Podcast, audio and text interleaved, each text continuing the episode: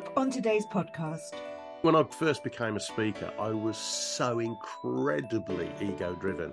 I was doing everything to seek approval, acceptance, be liked and approved of. It was this massive insecurity inside of me for approval. Then I realized that if you go to serve that audience, especially young people and business leaders, if you give them everything you've got with an intent for them to have an impact rather than you seek approval. They trust and respect you and then they use it.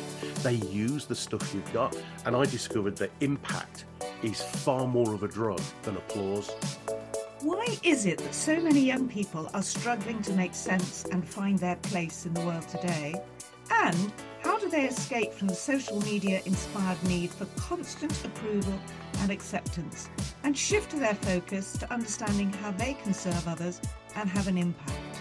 I'm Jane Gunn, the Barefoot Mediator, and this is a show where we have some of those deep conversations about issues and choices that are impacting society and our lives right now. In today's episode, I am speaking with David Hyner, a speaker who truly is motivational. We discuss why young people today are not snowflakes and how they can both understand and operate in this complex world that is unfolding today. Welcome, David. Hi, Jane. How are you today? I am very good, and all the better for seeing your smiley face. good job it's not video. Oh, David, I've been longing to have you on the podcast more so now because I just think there are some really, really important things that I think we could talk about that reflect from your work with young people. So we'll dive into that in a minute, but okay. but start off by telling us about you and your yeah, where you come from and your passion for this work with young people. Okay. Uh if you want the honest answer to that, yeah. it started as me being quite immature and a bit of a coward as a young adult. Mm-hmm. Um, I'm still immature, just no longer a coward. um, I left school with very average grades at best, and not because I wasn't good enough. It was because I was too afraid to have a go. Mm-hmm. I was I was in a peer group of people and in a school where you didn't stand out, so it was easier to not try than to achieve. Yeah. Uh, I became a chef to prove a careers officer wrong because he said I wouldn't get into college. Thankfully, turned out to be one of the best things I ever did. I I worked as an award-winning chef in, the, in a little country house in the Highlands of Scotland for a couple of years. Came back, started a little catering business, and then at the age of thirty, woke up and realised that I'd actually not achieved anything in my life I really wanted to, and I felt a, very big sense of unease, almost shame, because I'd got big goals and not done any of them. Right. And so I, because I was too afraid to go back to education, I started what is a, a, bizarre hobby.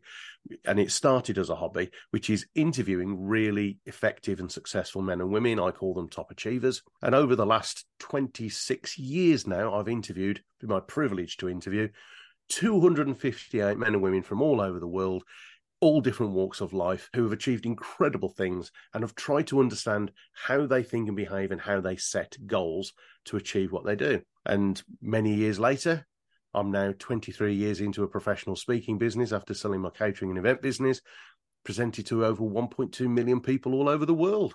Wow, David, that's amazing.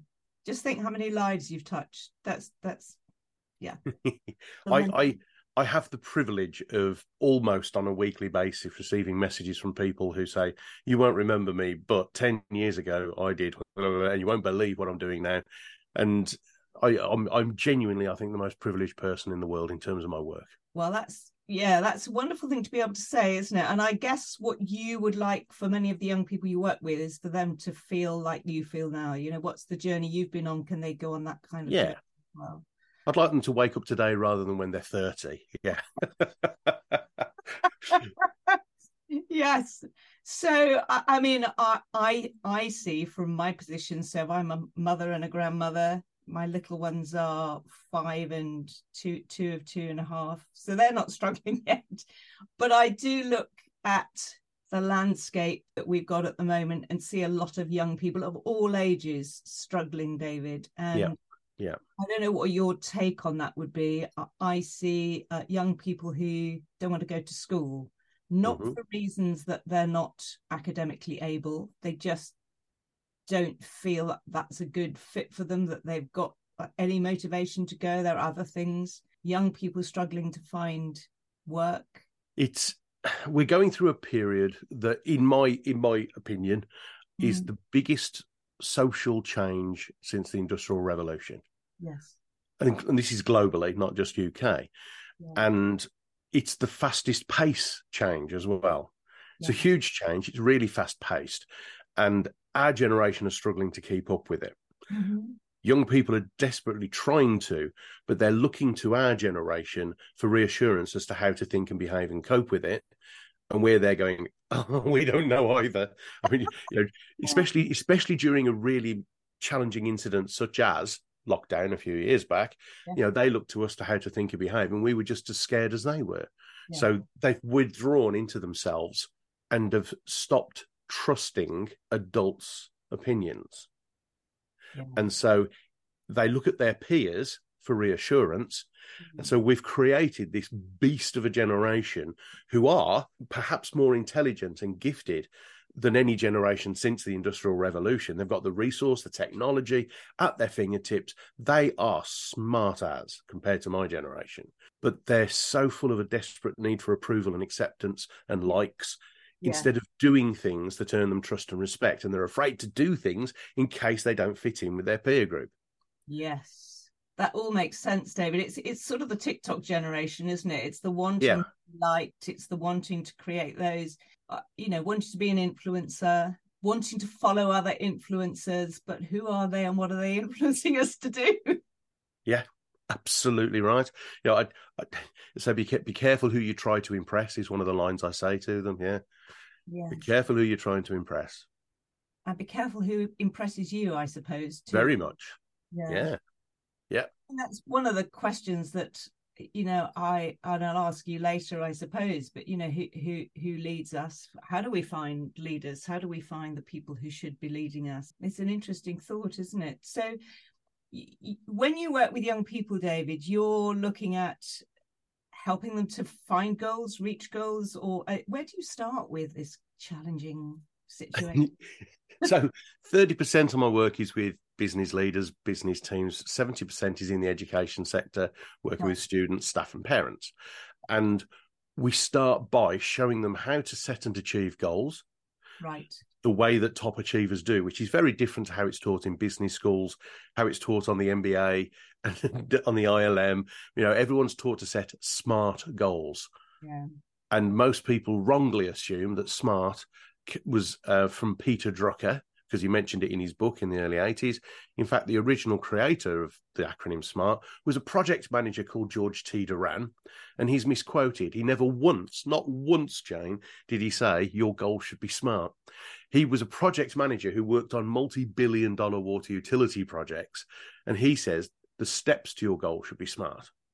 Ah. Okay. The goals are massive.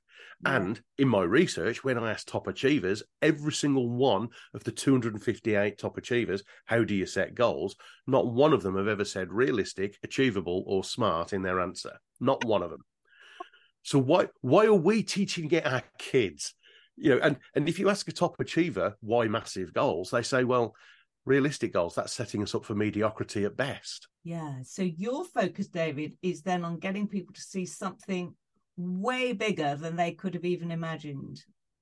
It's it starts with the massive goal, but then because even business people that I, I present to, even that they'll they'll typically go, oh, oh that's fluffy woolly nonsense, yeah, and they, they they make car noises, and and so what we do then is we do an exercise that proves to people that if they think and behave differently, they'll get a better result. And we use we we actually just use a memory technique for that. So we'll we'll get them. We measure their competence at recall. We'll then teach them the technique and measure it again. And typically, it's a massive upturn. And we say, "You just did that in ten minutes." With one of the biggest assumptions we make about ourselves, how good or bad is our memory? So, could you imagine what you do, could do in five to ten minutes a day, every day for one year? And all all of a sudden, people in the audience, even if they are really suspicious, they can't argue with "I just did that." and so it, it, it's like I try to take bullets out of their gun as quickly as possible by by them, rather than me evidence to them how good they are, they evidence to themselves how good they are. So one of the things I think we do is self sabotage, don't we? Oh gosh, yes. yeah. Wow. What's that yeah. about? Why why do we do that? We shoot you know you know you know you know we shoot ourselves we shoot ourselves don't we we shoot ourselves down. I, I often joke that we've got two voices in our head, and if we've got more than two, we should see a doctor. But we, we, we, you know we've got the good cop bad cop, and if you're old enough like me, Starsky and Hutch, you know you've and we tend to sadly in our culture especially we tend to just believe the negative voice the one that says you probably can't do that because it's trying to protect us. So it's yeah. easier to not try or not have a go giving it your best shot yeah. than it is to dare risk giving it everything and crashing and burning. But statistically, over the last 26 years of interviewing top achievers and asking them the question, and 23 years of working with over a million people who have set goals, statistically now, I can evidence that it's if you set five really big goals, in your life personal and business, academic, career, five big goals. Typically, once you will crash and burn. I mean, mm. it just won't even get off the ground or it'll fail miserably. Once or twice, you'll do okay. It won't be pulling up trees, but you'll do all right. And twice, you will knock it out of the ballpark. Now, I woke up at 30 not having achieved anything, and I thought, I'll take those odds. I'll be prepared to fail once, be average twice, and knock it out the park twice. That is far better than I've got at the moment. And that's when I started to achieve things because I actually started to find out what's true rather than believe the assumptions. And the truth is that you will fail occasionally, you'll be average occasionally, and you'll smash it out the park. But you've got to give it everything. What I'm interested to ask you, David, is that wake up moment. What was it at 30 that you looked at, felt in yourself that said, This is not good enough. I can't carry on like this? I, I wish I had a deeper, more philosophical answer for you, Jane. But can I ask, and please feel free to say no if it's not right. But when you were a child, did you ever used to write a, a Christmas list? Yes from the catalogues that your mum had. Or and I used to write a Christmas list. I also, when I was younger, wrote a list of things I wanted to achieve in my life. Mm. And there was about 100 things on the list places I wanted to go, things I wanted to do, things I wanted to achieve. I'm literally on or around my 30th birthday, I found that list. Right. And I, I, it, even now, it, it, kind of fills me with, oh, because it was just that sinking feeling of what have you done with 30 years of your life? Mm. And I realized that all I'd done was seek mediocrity and achieve it. I, you know, I, I set very average goals. So guess what the outcome is? You know, all I all, all I ever did was not try my best, and it wasn't working as a plan. you know, it's as as one of the top achievers I interviewed um, said. He said, you know, how's how's it working as a plan? Making a deliberate decision to not take part in your own life. Yes, gosh, you know.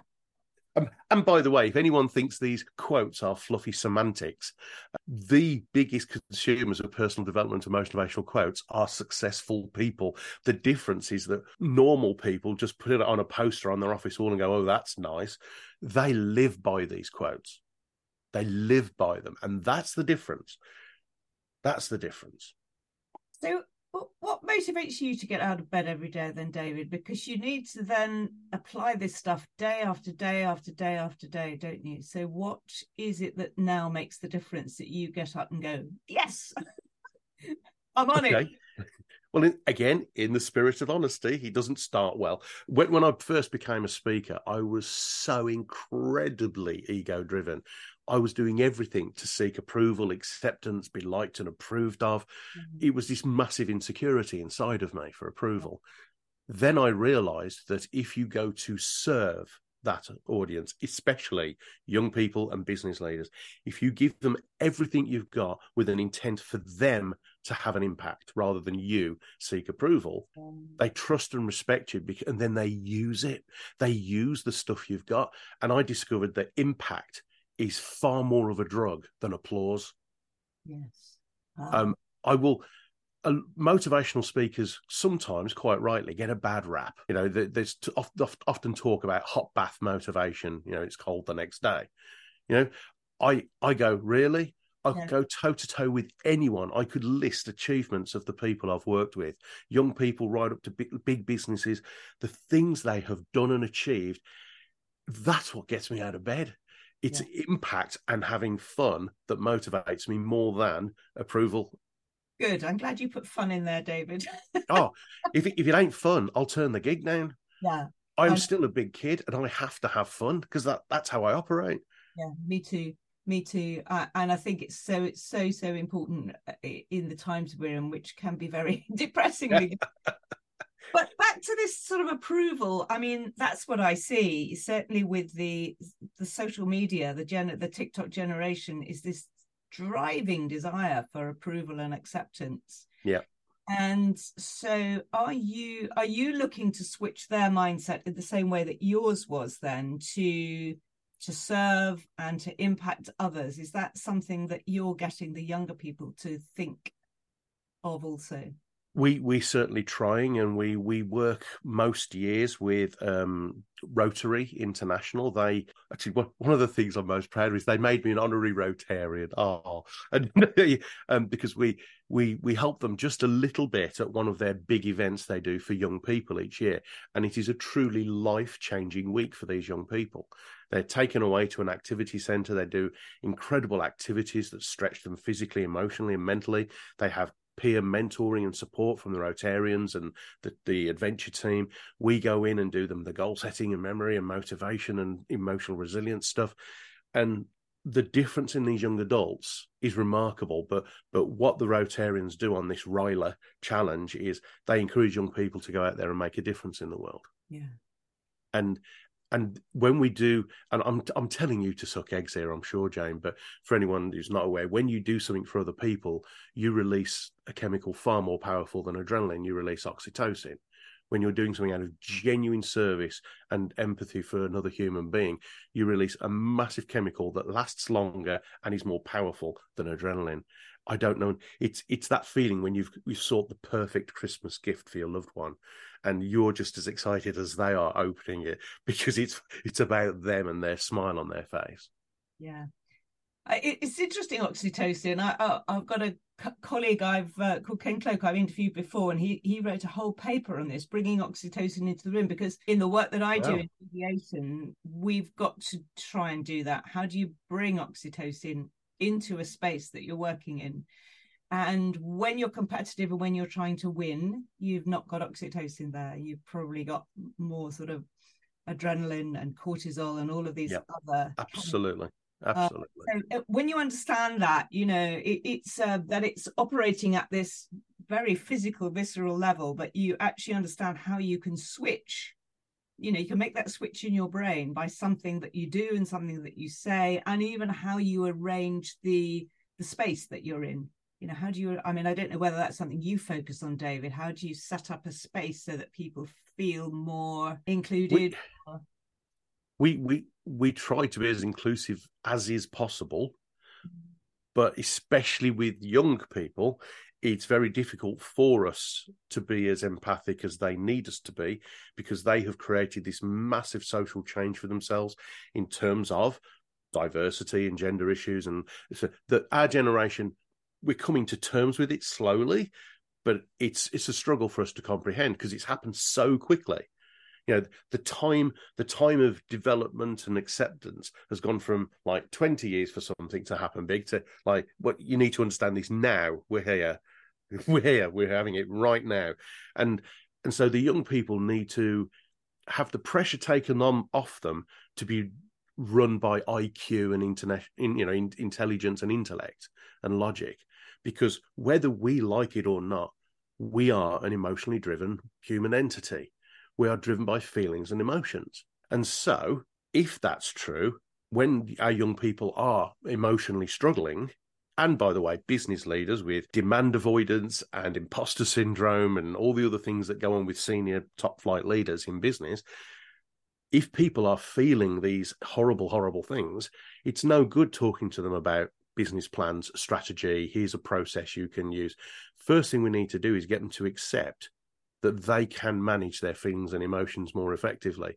So that breeds tolerance. Then we go into a, the positive side of then okay so you you you you're controlling this you're managing it you're tolerating it in other people. Now how about let's look at your own capability. What what what have you not been doing that you could be doing? So we take try to take people on a journey. So what what i think you're talking about what i see is how do you deal with complexity? What the world has become more complex our thoughts and feelings have become more complex but we don't necessarily we may we may within have the tools but we need to acknowledge those tools and skills and then we need to have people who lead us to show us how we do deal with complexity I've not heard it said like that, but you're absolutely bob on there. Yeah, you're bob on. Yeah, yeah. absolutely right.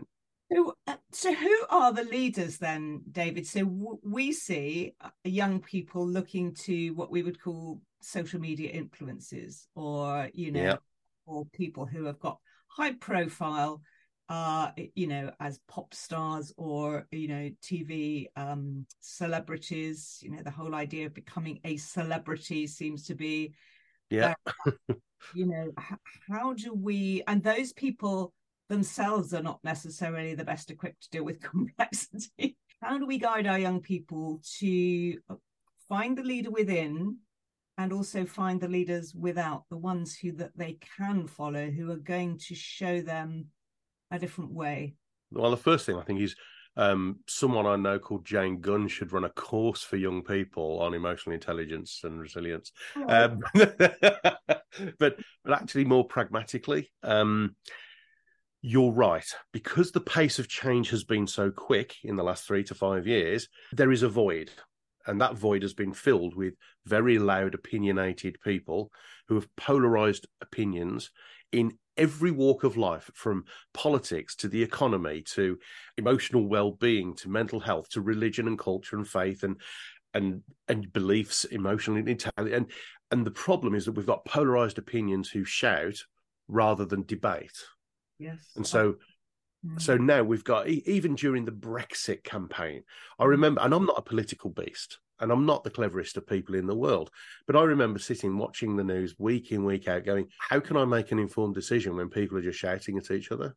and and so to find these leaders, we're looking for people who are perhaps calmer, more stable, more rational. And in years gone by, I, I never used to vote with a political party. I always voted on who genuinely I would trust leading this country and the economy. Whereas now I go, name me one. Yes, absolutely. Name me one. And so is it any wonder that the young people won't trust politicians? Therefore, they're not going to vote. The answer when faced with a ballot sheet is none of the above, isn't it, David? and and the good people say, say the, the likes of you and I, who would probably do a half decent job of it if we were put in charge, we won't go there because we know we'll just get shot down. Yeah. Yeah. And and so where are the leaders? That that is a great question. I mm. think I think they're out there and we need to remove the desire for the people who are giving us their opinions to be celebrities to be on television. We need to go and find people ourselves rather than them appear in front of us. Go out and seek good people because there's lots of them out there. There's lots of them, but they're probably not in the places where you're going. So you've got to go somewhere different, think and behave differently. You know, if if if there aren't if anybody here goes to church and you haven't got good people there, go to a different church. you know, if you're if you're going to the football and you're getting caught up in trouble, don't go to the football. Go and watch rugby instead. Watch gentlemen fight each other instead. um, you know, if if you're going to a health club where it's it's people are more concerned about how they're looking and preening themselves in a mirror while they're working out, join a different gym. It we need to stop hanging around with people who we do not aspire to be like. That's so true, isn't it, David? And that comes back to values and recognizing then what are my core values and how do they align with the core values of those people I hang out with? You, I'm loving this. So, yes, you're right. It's it's well, and this isn't David speaking. This is Professor Adrian Furnham, right? Europe's leading business psychologist by any measurement. I often joke that we get clever through osmosis, standing in the same room as him. He suggests that we're driven by our values and our insecurities, but most people never look at their insecurities because they see them as a weakness. He says, but unless you deal with your insecurities, it's who you are. Yes. It's 50% of who you are. We are our values and our insecurities. So when making these decisions, we need to A, do things that are driven by our values, but also do things where our insecurities aren't going to crop up. Yes. And if we do that, life becomes easier. So, one of the things that's been puzzling me, David, recently is that I feel we are, I feel we've reached a tipping point of trauma. I don't know whether you'd agree about that. And that what we what each of us brings to the party, if you like, is all our own trauma, all our own baggage, but not only that, our historic trauma, our ancestral trauma. And when mm-hmm. you all of that, but don't know what it is, and you don't acknowledge it, and you cut, you know, that's what you're talking about, but you just focus on the values, and you don't say, "But I bring all this baggage with me here." How do you? So I think, as you know, as a global society, we've got this huge amount of trauma to sort of understand not to not to wallow in not just not to be a victim of and say oh poor me you know i carry all this stuff but to say i now understand what makes me who i am and i know how to step away from it. And, and that is that is a critical step and then it's the hardest one until you do it and then you realize how easy it is. Yeah. So because it everybody's got stuff everybody. Always you, yeah. you've you've gone through stuff. We've gone through stuff here in our house, and everybody goes through stuff. Yeah. And but the thing is, is that if all we ever do is put it in the rucksack and carry it around with us, yeah. it's going to slow us down and weigh us down. What we need to learn is accept that it is what it is, and then put it down and move on. And that, in some cases, is very easy, and in other cases, very hard when when I'm coaching business leaders to give a presentation, for example, I often call it the bungee the bungee run principle. Have you ever been to a fun fair, Jack? Have you ever done a bungee run? I haven't, but I can imagine what it is because you get so far and then you get pulled that's, back. That's exactly what it is, right? So you have to run down this inflatable alleyway tied yeah. to a piece of bungee cord and yeah. put a Velcro stick as far down the alley as you can before you get hurled backwards. Now, I see people learning, for example, how to give a presentation like that. They they want to step up and be bigger than they normally are to impress a big room full of people. But as soon as they try, their insecurities kick in and they shrink back down. And it's, it's uh, uh, uh, so what we need to do is tell them just reach behind, cut that cord. Cord. Cut that cord and jump jump as high as you can. There was a there was an inspiring woman called Julie Crane. Um, she became Welsh high jump champion before she became injured, and what what she was taught by her sports psychologist was look at the two poles, look at the bar, and what are you focusing on? She said, the bar. He went, well, that's what you're going to hit. Said, in your head, take the bar away and have as much fun as you can jumping between the two poles. See how far, see how high you can jump. Just jump as high as you can. Don't focus on the thing that's stopping us. That's brilliant advice. So, David, in terms of people who inspired you, who would you say has inspired you on your journey? You know, who would you put? And I, and I don't expect them to be sort of people whose names I know, but there must be some people who've then inspired you to step up, keep going, do the work you do. There, there are too many to list here. If I was to, if I was to pick just one, there is a lady in Uttoxeter, Staffordshire, who um, and I hope you don't mind me getting very real here. As a child, she wasn't wanted. Her mother and father used to fight over if they got divorced who wouldn't have her. She was emotionally, physically, and sexually abused by her parents. Her father committed suicide, leaving a note blaming her. Then her mother committed suicide, leaving a note blaming her.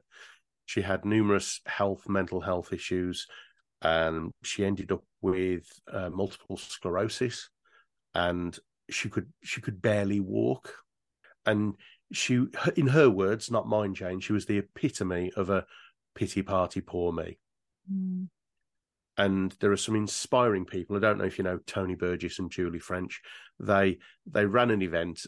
Um, I was working on it with them, and between all of us, we helped this woman. Her name was Lynn Grocott, and By the end of a week, Lynn was not only walking without caliper sticks, but she decided to commit and do a charity swim to build a mother and baby unit in Cambodia. So she did this charity swim. She then went on and got coaching, training, learning and development. She co- she skilled up as a therapeutic coach, helping young people with trauma, fears, and phobias. And she is now unstoppable. She runs half marathons all over the country. Um, she cycles all over the country doing endurance events, and she she lives her life by her sadly deceased husband's words, which is "Life ain't a dress rehearsal." Yeah, that's so true, isn't it, David? And you know, I've heard of Lynn Grocott, so she must have, you know, she must have achieved so much that she's come to my attention as well. Incredible woman. Yeah, amazing. So I'm sure people can um, can find her and learn more about her as well. And honestly, as well, my son. Um, I mean, I've got a teenage son with very, very severe classic autism and ADHD and special learning needs, and he never ever ceases to impress me with his ability to just deal with what's true. Yeah.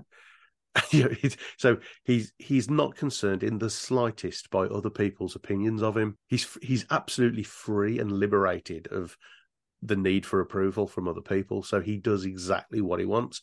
Um, well, I mean, if you can imagine, if you imagine going to Waitrose or Tesco's this weekend, Jane, and you're walking up and down the meat aisle, and you see a 17 year old boy with some big green headphones on, singing on the top of his voice, most people would go, whoa, I think I'll go down another aisle. But he's in his absolute element. and you know what? I just stand there in awe at him. I think he's wonderful. I think I have tried singing in the supermarket before. It didn't go down well. and I've lived to tell the tale. But no, you're right. We are so we so try to fit into a box that society puts us in uh, and daren't step out of it. But there's a, a, a lot more scope for freedom, I think. And and it's true in it's as true in business as it is in our personal lives as it is for young people. That yeah. you know, business leaders are saying, "This is how I must think. This is how I must I must behave." And the danger is is that they reach a certain point and then they look at go, "Oh, I'm responsible for all this," and they start playing small.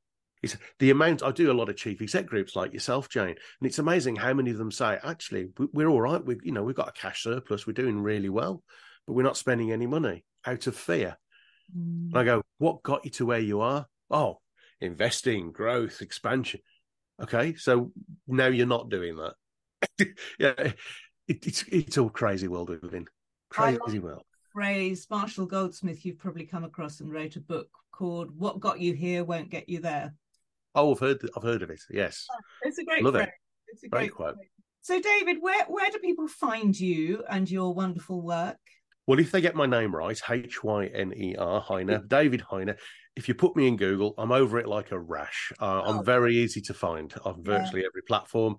Um, thousands of videos on YouTube if anyone wants to really bore themselves. Uh, so, yeah, very easy to find. Excellent. Uh, and you got a website, David? DavidHyner.com. DavidHyner.com. And what would your one final gem of advice be for people who are listening to this?